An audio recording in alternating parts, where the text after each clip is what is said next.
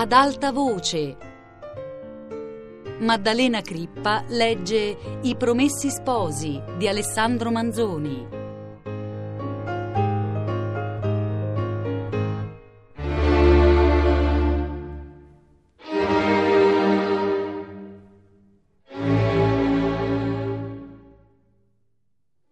Fatto che ebbe pochi passi al largo, in mezzo all'agitazione di tanti sentimenti, di tante immagini recenti e confuse, Renzo sentì un gran bisogno di mangiare e di riposarsi e cominciò a guardare in su da una parte e dall'altra, cercando un'insegna d'osteria, giacché per andare al convento dei Cappuccini era troppo tardi.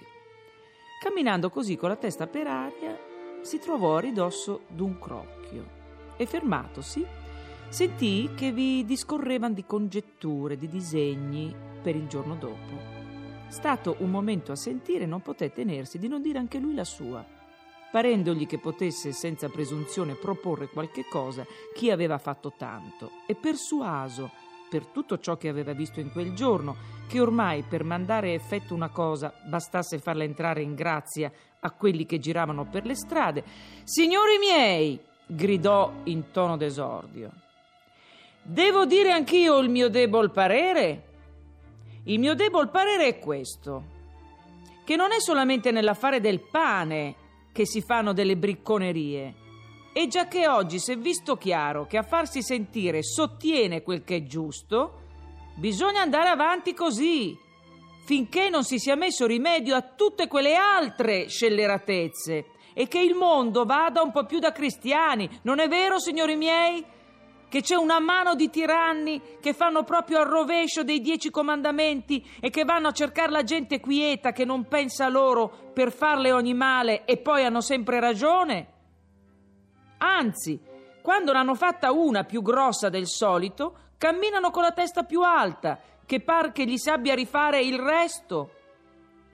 Già anche in Milano ce ne deve essere la sua parte. Purtroppo, disse una voce. «Lo dicevo io!» riprese Renzo.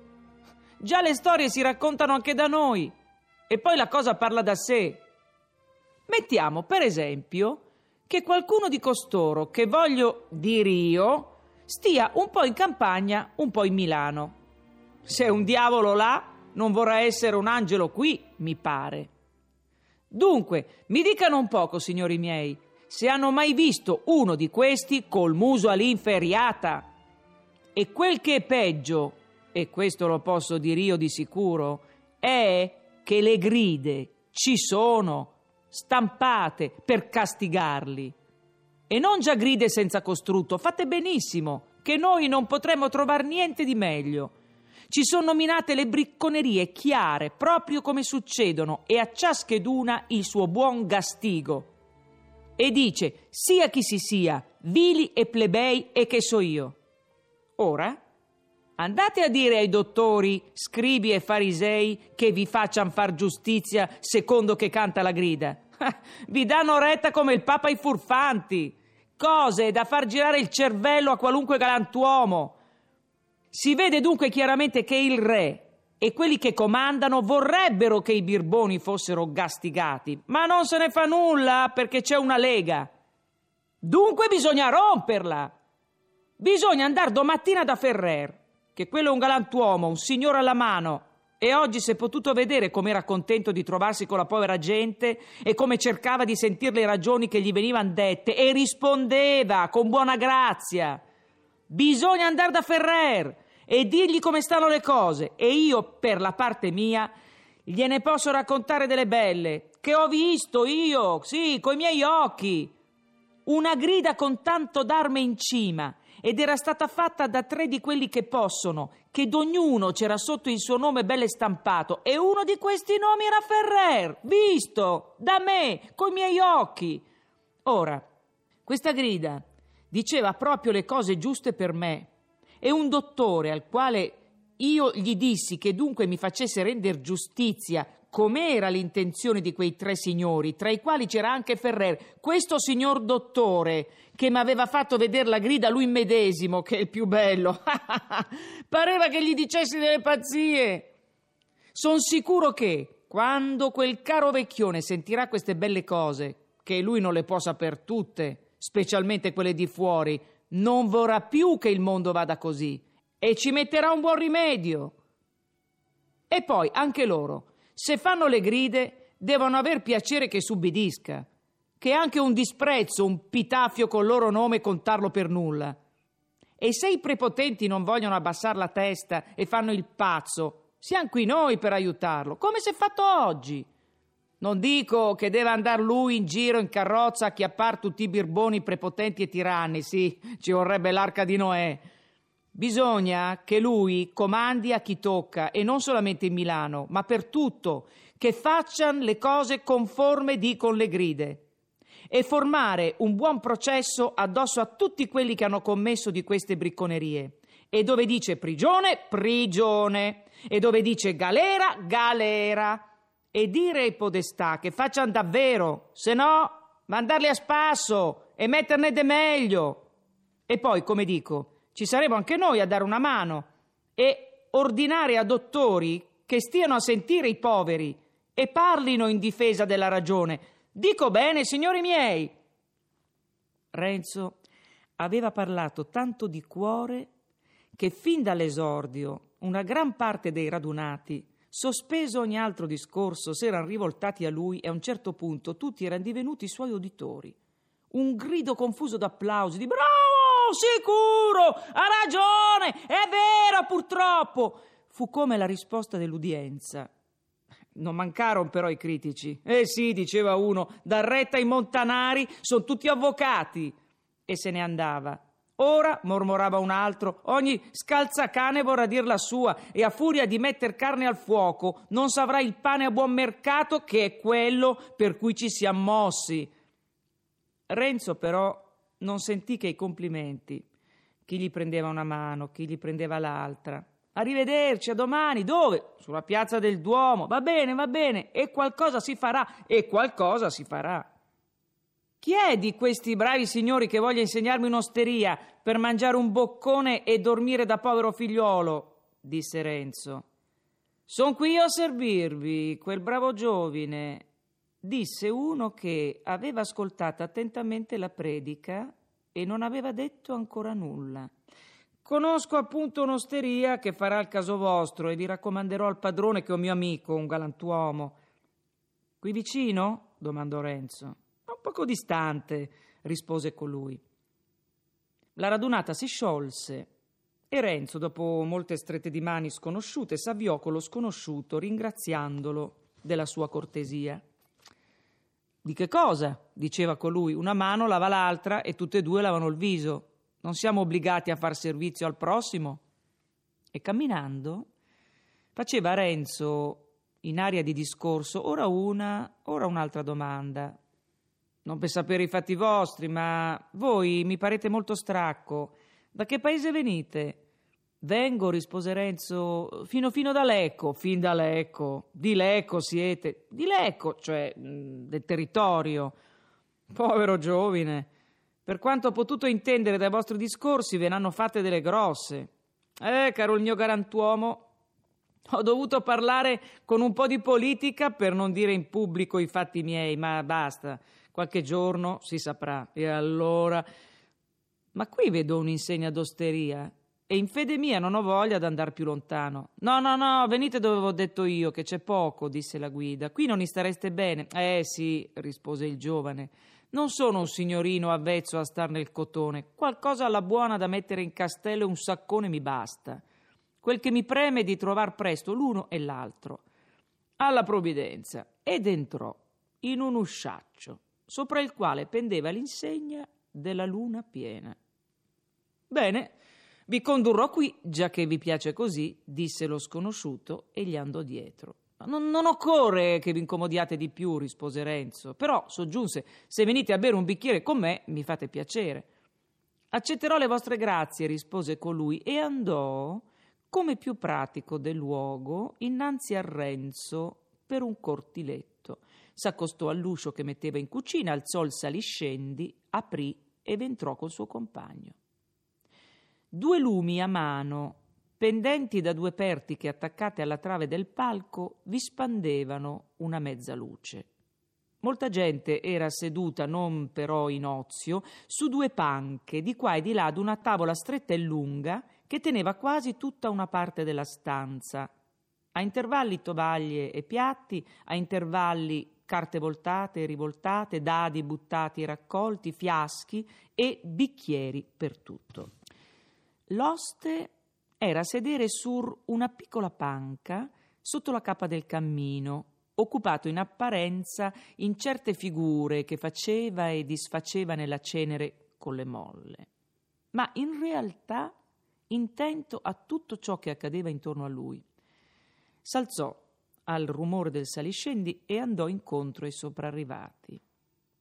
Vista ch'ebbe la guida, maledetto, disse tra sé, che tu m'abbia venir sempre tra piedi quando meno ti vorrei.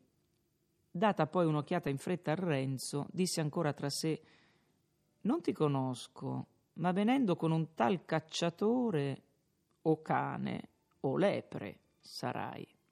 Quando avrai detto due parole ti conoscerò. Però di queste riflessioni nulla trasparve sulla faccia dell'oste, la quale stava immobile, come un ritratto. Una faccia pienotta e lucente, con una barbetta folta rossiccia e due occhietti chiari e fissi. «Cosa comandan questi signori?» disse ad alta voce. «Prima di tutto un buon fiasco di vino sincero», disse Renzo, «e poi un boccone». Così dicendo si buttò a sedere su una panca verso la cima della tavola e mandò un «Ah!» sonoro, come se volesse dire fa bene un po' di panca dopo essere stato tanto tempo ritto in faccende. Ma gli venne subito in mente quella panca e quella tavola a cui era stato seduto l'ultima volta con Lucia e con Agnese.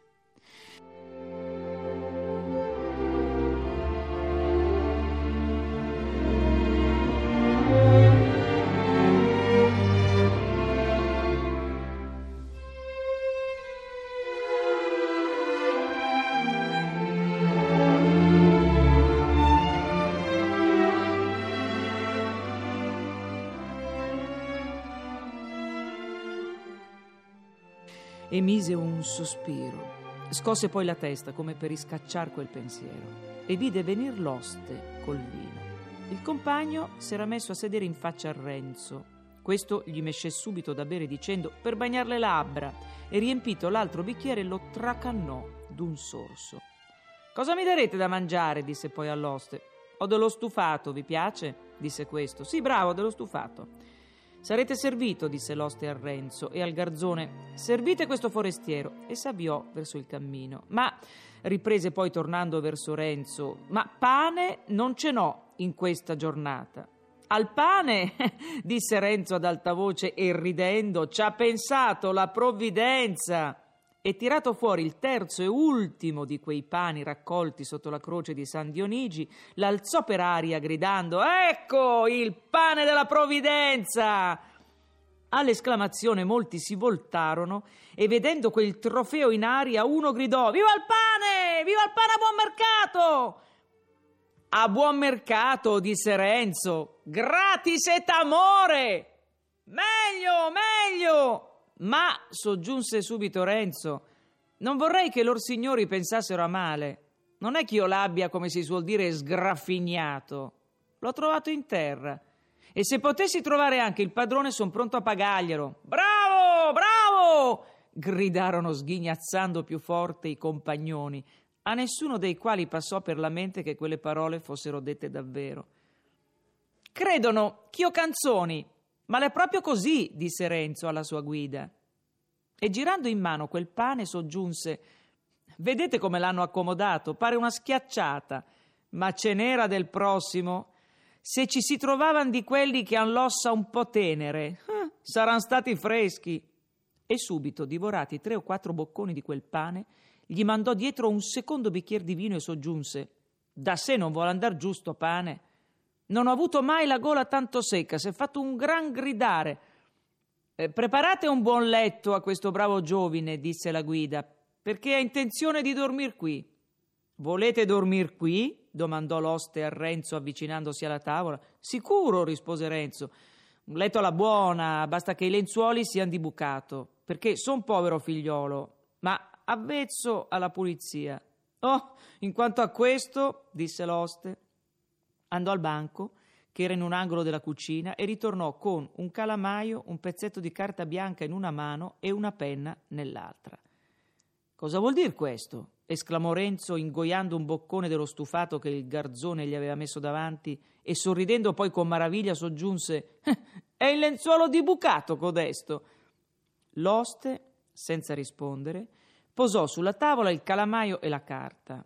Poi appoggiò sulla tavola medesima il braccio sinistro e il gomito destro, e con la penna in aria e il viso alzato verso Renzo gli disse: «Fatemi il piacere di dirmi il vostro nome, cognome e patria». «Cosa?» disse Renzo. «Cosa c'entrano codeste storie con il letto?» «Io fo il mio dovere», disse l'oste guardando in viso alla guida. «Noi siamo obbligati a render conto di tutte le persone che vengono ad alloggiar da noi, nome e cognome, e di che nazione sarà, a che negozio viene, se a seco armi, quanto tempo ad affermarsi in questa città». Son parole della grida. Prima di rispondere Renzo votò un altro bicchiere. Era il terzo. Ed ora in poi ho paura che non li potremo più contare. Poi disse: «Avete la grida e io fo conto d'esser dottor di legge, e allora so subito che caso si fa delle gride». «Dico davvero», disse l'oste, sempre guardando il muto compagno di Renzo, e andato di nuovo al banco ne levò dalla cassetta un gran foglio, un proprio esemplare della grida, e venne a spiegarlo davanti agli occhi di Renzo.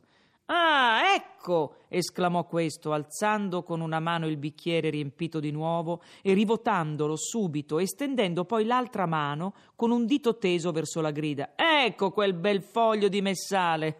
Me ne rallegro moltissimo, la conosco quell'arme! So cosa vuol dire quella faccia d'Ariano con la corda al collo!»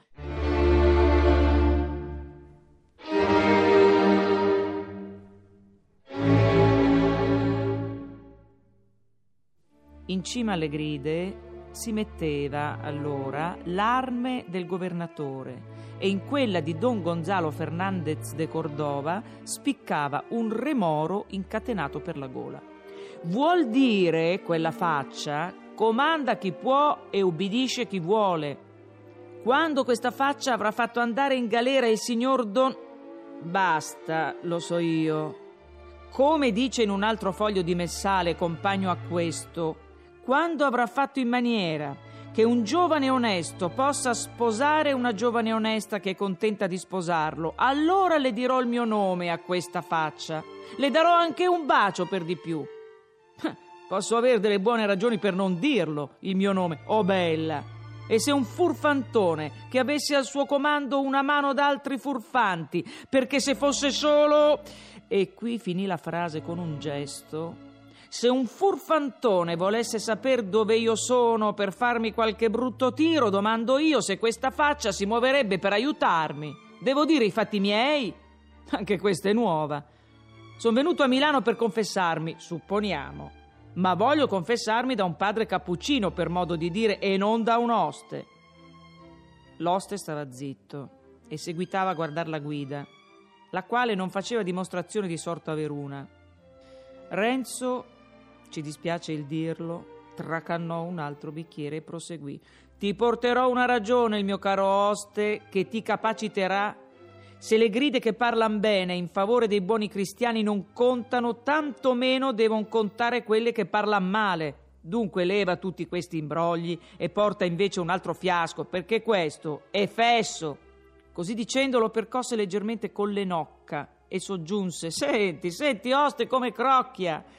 Anche questa volta Renzo aveva poco a poco attirata l'attenzione di quelli che stavano d'intorno, e anche questa volta fu applaudito dal suo uditorio. «Cosa devo fare?» disse l'oste guardando quello sconosciuto che non era tale per lui.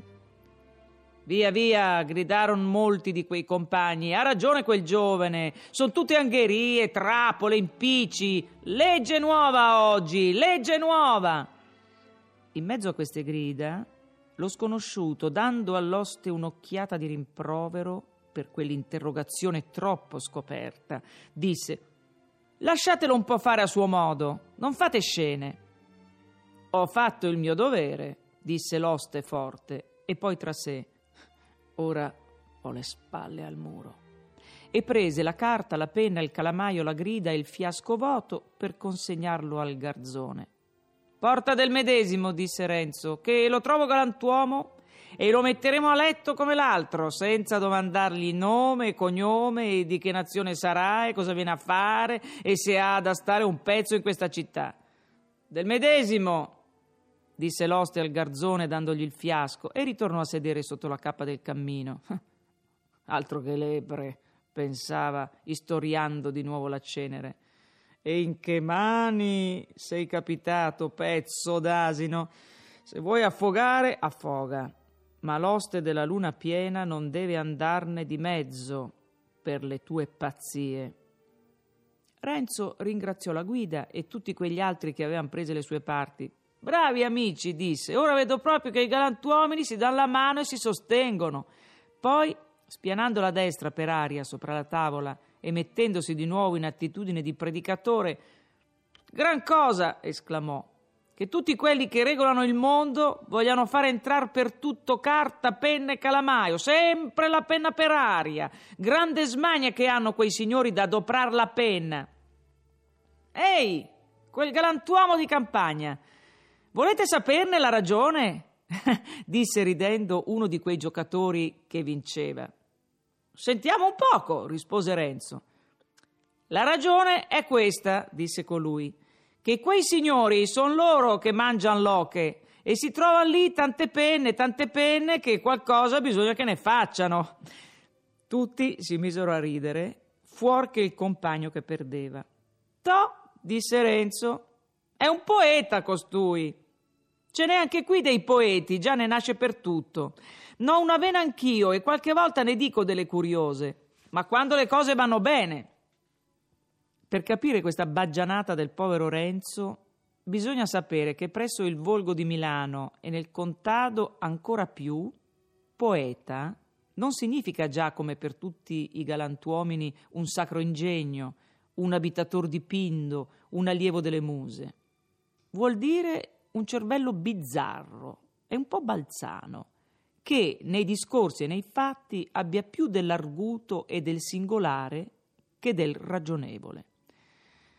Tanto quel guastamestieri del volgo è ardito a manomettere le parole e a far dir loro le cose più lontane dal loro legittimo significato, perché vi domando io, cosa c'ha a che fare poeta col cervello balzano? «Ma la ragione giusta la dirò io», soggiunse Renzo. «È perché la penna la tengon loro e così le parole che dicon loro volan via e spariscono. Le parole che dice un povero figliuolo stanno attenti bene e presto presto le infilzan per aria con quella penna e te le inchiodano sulla carta per servirsene a tempo e luogo. Hanno poi anche un'altra malizia, che quando vogliono imbrogliare un povero figliuolo che non abbia studiato ma che abbia un po' di...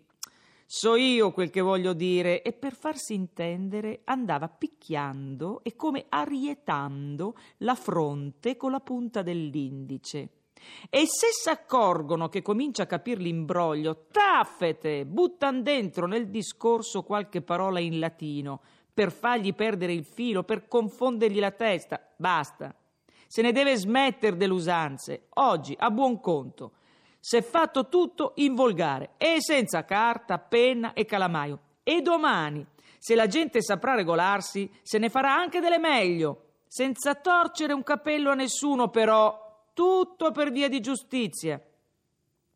Intanto alcuni di quei compagnoni s'eran rimessi a giocare, altri a mangiare, molti a gridare. Alcuni se ne andavano, altra gente arrivava. L'oste badava gli uni agli altri, tutte cose che non hanno a che fare con la nostra storia. Anche la sconosciuta guida non vedeva l'ora di andarsene, non aveva, a quel che paresse, nessun affare in quel luogo, eppure non voleva partire prima d'aver chiacchierato un altro poco con Renzo in particolare. Si voltò a lui, riattaccò il discorso del pane e dopo alcune di quelle frasi che da qualche tempo correvano per tutte le bocche, venne a metter fuori un suo progetto. Se comandassi io, disse, lo troverei il verso di far andare le cose bene. Come vorreste fare? Domandò Renzo, guardandolo con due occhietti brillanti più del dovere e storcendo un po' la bocca come per star più attento. Come vorrei fare? Disse colui. Vorrei che ci fosse pane per tutti, tanto per i poveri come per i ricchi. Ah, così va bene, disse Renzo. Ecco come farei. Una meta onesta, che tutti ci potessero campare, e poi distribuire il pane in ragion delle bocche, perché c'è degli ingordi indiscreti che vorrebbero tutto per loro e fanno a ruffa raffa, pigliano a buon conto e poi manca il pane alla povera gente. Dunque, dividere il pane. E come si fa?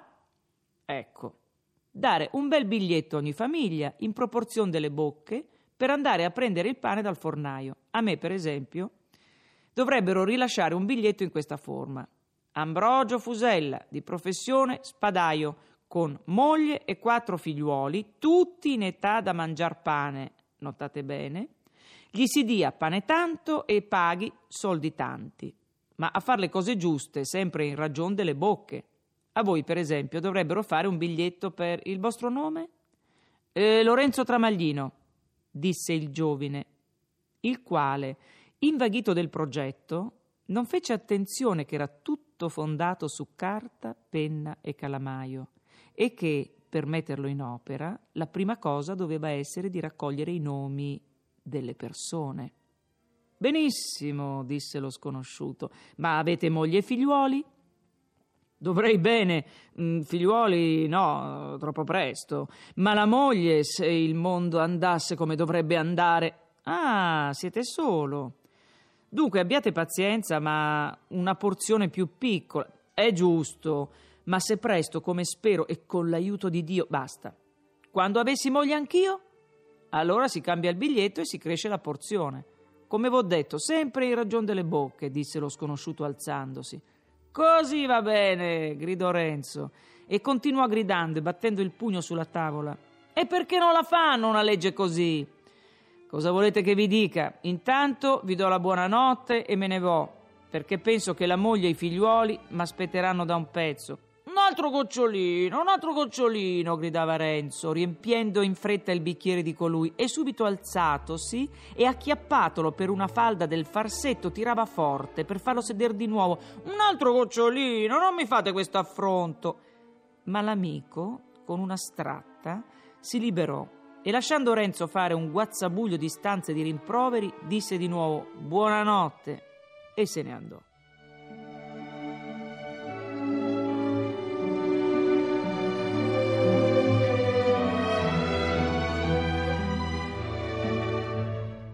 Renzo seguitava ancora a predicargli che quello era già in strada e poi ripiombò sulla panca, fissò gli occhi su quel bicchiere che aveva riempito e, vedendo passare davanti alla tavola il garzone, gli accennò di fermarsi, come se avesse qualche affare da comunicargli. Poi gli accennò il bicchiere e, con una pronunzia lenta e solenne, spiccando le parole in un certo modo particolare, disse: «Ecco, l'avevo preparato per quel galantuomo, vedete? Pieno raso, proprio da amico». Ma non l'ha voluto. Alle volte la gente ha delle idee curiose. Io non c'ho colpa, il mio buon cuore l'ho fatto vedere. Ora, giacché la cosa è fatta, non bisogna lasciarlo andare a male. Così detto lo prese e lo votò in un sorso. Ho inteso, disse il garzone andandosene. Ah, avete inteso anche voi, riprese Renzo. Dunque è vero, quando le ragioni sono giuste. Qui è necessario tutto l'amore che portiamo alla verità per farci proseguire fedelmente un racconto di così poco onore a un personaggio tanto principale, si potrebbe quasi dire al primo uomo della nostra storia. Per questa stessa ragione di imparzialità dobbiamo però anche avvertire che era la prima volta che a Renzo avvenisse un caso simile, e appunto questo suo non esser uso a stravizi fu cagione in gran parte che il primo gli riuscisse così fatale. Quei pochi bicchieri che aveva buttati giù da principio, l'uno dietro l'altro, contro il suo solito, parte per quell'arsione che si sentiva, parte per una certa alterazione d'animo che non gli lasciava far nulla con misura, gli diedero subito alla testa. A un bevitore un po' esercitato non avrebbero fatto altro che levargli la sete. Su questo il nostro anonimo fa un'osservazione che noi ripeteremo, e conti quel che può contare. Le abitudini temperate e oneste, dice, recano anche questo vantaggio, che quanto più sono inveterate e radicate in un uomo, tanto più facilmente, appena appena se ne allontani, se ne risente subito, di modo che se ne ricorda poi per un pezzo, e anche uno sproposito gli serve di scola. Comunque sia, quando quei primi fiumi furono saliti alla testa di Renzo, vino e parole continuarono ad andare l'uno in giù e l'altro in su, senza misura né regola, e al punto in cui l'abbiamo lasciato stava già come poteva. Si sentiva una gran voglia di parlare.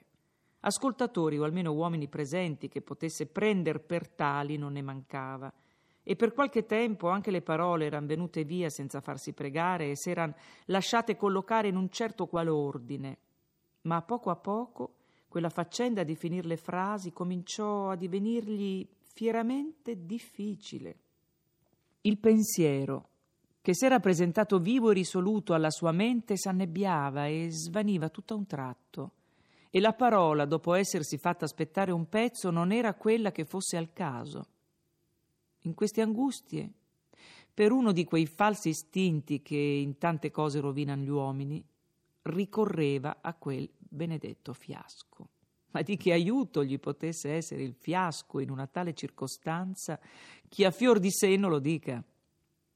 Noi riferiremo soltanto alcune delle moltissime parole che mandò fuori in quella sciagurata sera.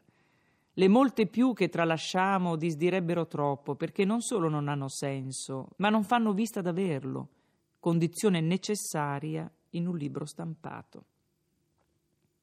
«Ah, oste, oste!» ricominciò, accompagnandolo con l'occhio intorno alla tavola o sotto la cappa del camino, talvolta fissandolo dove non era, e parlando sempre in mezzo al chiasso della brigata. «Oste che tu sei, non posso mandarla giù, quel tiro del nome, cognome, negozio, a un figliuolo par mio. Non ti sei portato bene. Che soddisfazione, che sugo, che gusto di mettere in carta un povero figliuolo. Parlo bene, signori? Gli osti dovrebbero tener dalla parte dei buoni figlioli. Senti, oste, ti voglio fare un paragone per la ragione. Ridono, eh? È un po' di brio, sì, ma le ragioni le dico giuste. Dimmi un poco, chi è che ti manda avanti la bottega? I poveri figliuoli, ne è vero? Dico bene? Guarda un po' se quei signori delle gride vengono mai da te a bere un bicchierino. Tutta gente che beve acqua, disse un vicino di Renzo. Vogliono stare in sé, soggiunse un altro, per poter dir le bugie a dovere. Ah, gridò Renzo, ora è il poeta che ha parlato. Dunque intendete anche voi altri le mie ragioni. Rispondi dunque, oste. E Ferrer, che è meglio di tutti, è mai venuto qui a fare un brindisi, a spendere un becco d'un quattrino, e quel cane assassino di Don... Sto zitto perché sono in cervello anche troppo. Ferrer e il padre so io. Sono due galantuomini, ma ce n'è pochi dei galantuomini. I vecchi peggio dei giovani, i giovani peggio ancora dei vecchi. Però son contento che non si sia fatto sangue, oibò, barbarie, da lasciarle fare al boia. Pane! Oh, questo sì, ne ho ricevuti degli urtoni, ma ne ho anche dati. Largo, abbondanza, viva! Eppure anche Ferrer, qualche parolina in latino. Si è sbarao strapulorum, maledetto vizio. Viva! Giustizia! Pane! Ah, ecco le parole giuste. Là ci volevano quei galantuomini, quando scappò fuori quel maledetto ton, ton, ton, e poi ancora ton, ton, ton. Non si sarebbe fuggiti, allora. Tenerlo lì, signor curato, so io a chi penso. A questa parola abbassò la testa e stette qualche tempo come assorto in un pensiero. Poi mise un gran sospiro e alzò il viso con due occhi inumiditi e lustri, con un certo accoramento così svenevole, così sguaiato, che guai se chi n'era l'oggetto avesse potuto vederlo un momento. Ma quegli omacci, che già avevano cominciato a prendersi spasso dell'eloquenza appassionata e imbrogliata di Renzo, tanto più se ne presero della sua aria compunta. I più vicini dicevano agli altri «Guardate!» e tutti si voltavano a lui, tanto che divenne lo zimbello della brigata. Non già che tutti fossero nel loro buon senno o nel loro qual si fosse senno ordinario, ma per dire il vero nessuno ne era tanto uscito quanto il povero Renzo, e per di più era contadino. Si misero or l'uno or l'altro a stuzzicarlo con domande sciocche e grossolane, con cerimonie canzonatorie. Renzo ora dava segno d'averselo per male, ora prendeva la cosa in scherzo, ora senza badare a tutte quelle voci parlava di tutt'altro, ora rispondeva, ora interrogava, sempre a salti e fuori di proposito. Per buona sorte in quel vaneggiamento gli era però rimasta come un'attenzione istintiva a scansare i nomi delle persone, di modo che anche quello che doveva essere più altamente fitto nella sua memoria non fu proferito. Che troppo ci dispiacerebbe se quel nome, per il quale anche noi sentiamo un po' d'affetto e di riverenza, fosse stato strascinato per quelle boccacce, fosse divenuto trastullo di quelle lingue sciagurate.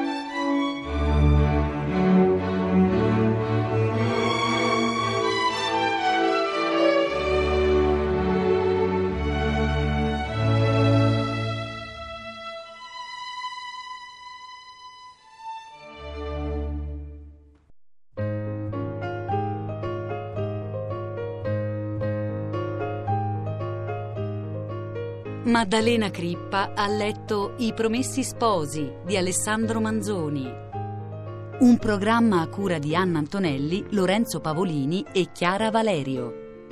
Ad alta voce @rai.it. Per il podcast radio3.rai.it.